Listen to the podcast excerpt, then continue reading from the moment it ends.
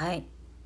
底意地の悪い上司を持つとさ、苦しいよねっていう話の続きです。皆様の上司はどうですか？お世話になっている方、性格よろしゅうございますか？性格よろしゅうございますかっていう聞き方もおかしいんだけど、できることならさ、やっぱりより性格のいい人とさ、より長く一緒の時間を過ごしたいよね。プライベートでも職場でも。それは誰もが思うことなんだけど、まあ、そういった人たちに出会うには自分自身も、自分自身の心も磨いていくっていうことが大切なのかもしれないけど、とにかくね、まあ私が勤めてた塾というのはなかなかその精神衛生の悪い職場環境だったんですよね。うん、ルーシーもね、残った生徒や講師には悪いけれども、彼女と塾長とねやっていくことはもう難しくって、だけどまあ塾長の言いなりになっているうちは他の講師も安全だとは思うんだけどねって言ってたんですよ。そういう職場なんです塾長の言いなりになれる人間が残り続けられると。だけどルーシーみたいにね、ある日突然手のひら返されて、ある日突然なんか気悪くされいじめられるっていうことも、そういう可能性もある職場だということです恐ろしいね、ほんと。人間が人間でいられないですよ、そんな。そうは言っても意地悪な人は必ずいるし、何もかもね優しくて正しい世界ばっかりじゃないっていうのは、年を重ねていくと私たち違う学ぶことの一つなのかもしれないんだけれども、だけどさ、それって諦めちゃダメくないって思う私もいるわけです。それって諦めちゃダメくない？優しくて正しいって言ってもな、まあ何が何でもね、どんな時も正論突きつけてさ、清廉潔白な世界をとは思わないけど、人に優しい世界でありたくないですか？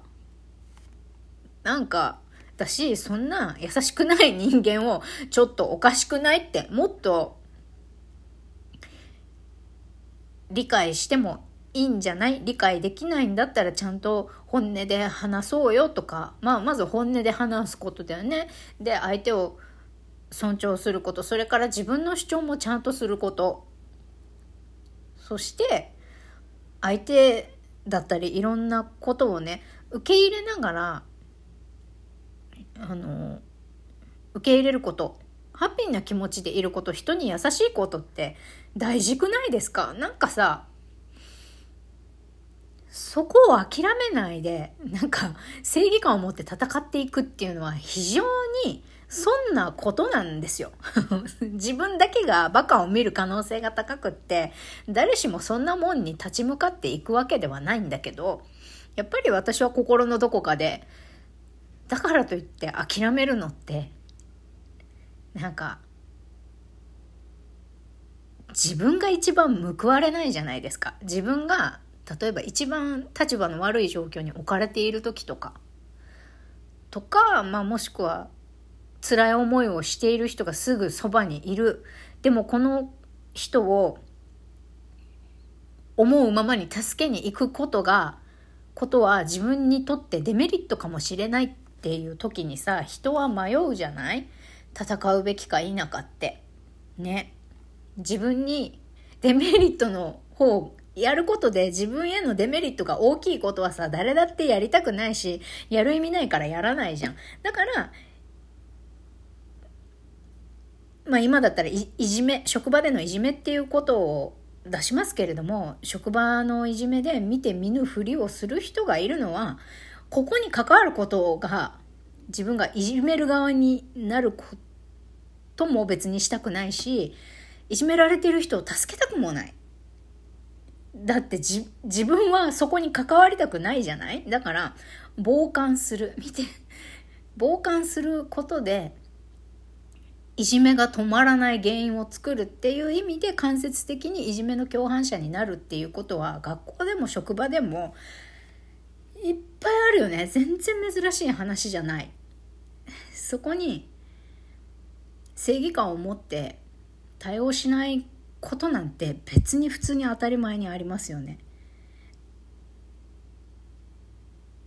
なんだけど私はなんかそんな優しくない優しくない世界は嫌で、優しい世界は諦めたくないって思っています。今までたくさん学校とか職場でいっぱいいじめられてさ、なんか戦うよりも黙って逃げた方がいいとか思って、まあその英会話学校もねやめましたけど、まあ、辛かったしね。去年は精神通院もし始めたところで、いやもうダメだわって思って、な何をしても自分のことを嫌いな人ってね、何をしてもね、どんな手を使ってでも私のこと攻撃してくるからさ、あのー、もういたちごっこなんだよね。あの手この手で離れようとしたり、あの手この手で争わないように自分から離れようとかしたって追いかけてくるしさ、あの手この手でこう攻撃したり足引っ張ったりいろいろするからさ、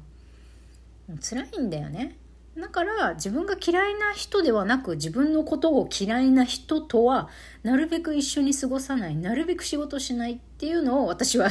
一番大事にしてるんですけど、仕事をする上でね、私のことを嫌いな人と一緒に仕事しないっていうのが割と今私の中で仕事の一番の優先順位なんですけど、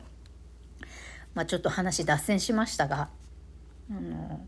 なんかそんな優しくない世界、そんな優しくない英会話学校やだなと思ってやめてよかったとも思ったし、正直ね今更ルーシーさ、あの時は私が在職してた時は見て見ぬふりしてたくせに自分も同じ目にあってやめて、今度はさ仲良くしようよみたいな、あなたの気持ちわかるわなんてさ、虫がよくねえかってちょっとさもやっとする部分もあるよ正直。あのルーシーだけじゃなかったからね、そうやって私のことを気にかけてたけど結局塾長側についてあの私に理不尽な仕事の振り方をした講師とか塾長に言われて、私と一切会話しようとしなかった先生とかいるよ。で私が辞めて辞めてから実は塾長にみくり先生と話すなみたいなこと言われてたんですって打ち明けてきたりとかさ、結局みくり先生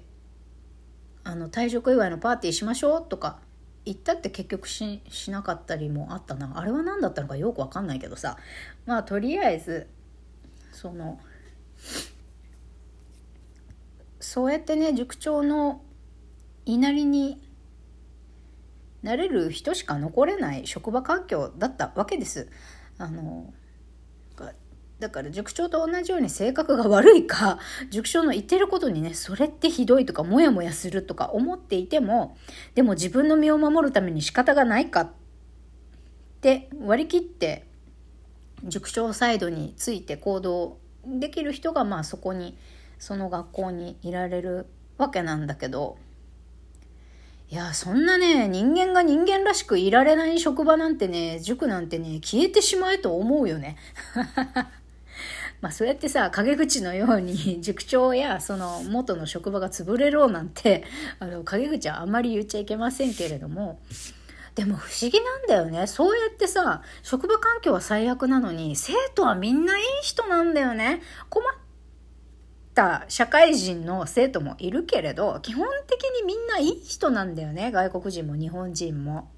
そういい人が多くて、あとねやっぱ外国人の生徒不思議でさ、いい仕事してる人ばっかりが来るんだよねあの塾。歯医者さんとか外科医とか会計士とか、あと看護師やってますとか空軍のパイロットですとか、なぜかわからないけどすごい米軍基地、まあアメリカにおいても結構いいお給料をいただけるような人たちばかりがさ塾に来るわけだからね、そういう人たちってやっぱ気持ちに余裕があるのか、もともといいとこの家の生まれなのかわかんないんだけど、みんなね、なんかいい人なんだよね。いい人なんだよ。だから私はさ、もう外科医の独身男性とかよだれ垂らして見てたわけなんだけど、ホセもね、えっと、彼は看護師だったか。彼は看護師だったね。そうそう。どんどん話が脱線していくわ。まあそういうところで、生徒はみんないい人なんだよね。で、塾長が考えるプログラムも素晴らしいんだよ。ちゃんと生徒のこと考えていろいろやってくれるんだけど、めちゃくちゃ塾長の性格が悪くってね、彼女の下に働く先生方はね、もう数ヶ月単位でどんどん首切られていくというね、まあ悲惨な状況なわけです。不思議よね。うん、まあだから人格が悪かろうが、アイディアだったりその人の才能さえあれば授業は授業はうまくいくっていう悔しい例なのかななんて思いながら見てますね。はい、まあ、そういうこともあるんでしょうけど、まあ、これ以上あの塾にね在籍して辛い思いをする先生たちがね減るといいなと思いますね。本当にもう最初から性格の悪い人たちだけで固まってさ、やいのやいのあの性格の悪い人たちだけで幸せに生きてってくれって思いましたね。はい、そんなわけであの必ずしもね、私たちが行く先々に行く先々でね全員がいい人だとは限らないし、でも困った人がいたとしてもね、そういった人たちにどう対処するかっていうことを学ぶことが人生でもあるとは思うんですけれども、悪しとねいつかな、まあ今週とか来週とか近々にねランチでも行って久しぶりに お,、まあ、お話できたらいいかなって思います、まあ、ど, どういういちねんかん過ごしてたのっていうことでね、ちょっとなんかねぎらいの言葉でもかけられたらいいのかななんて思います。それではまた、バイバイ。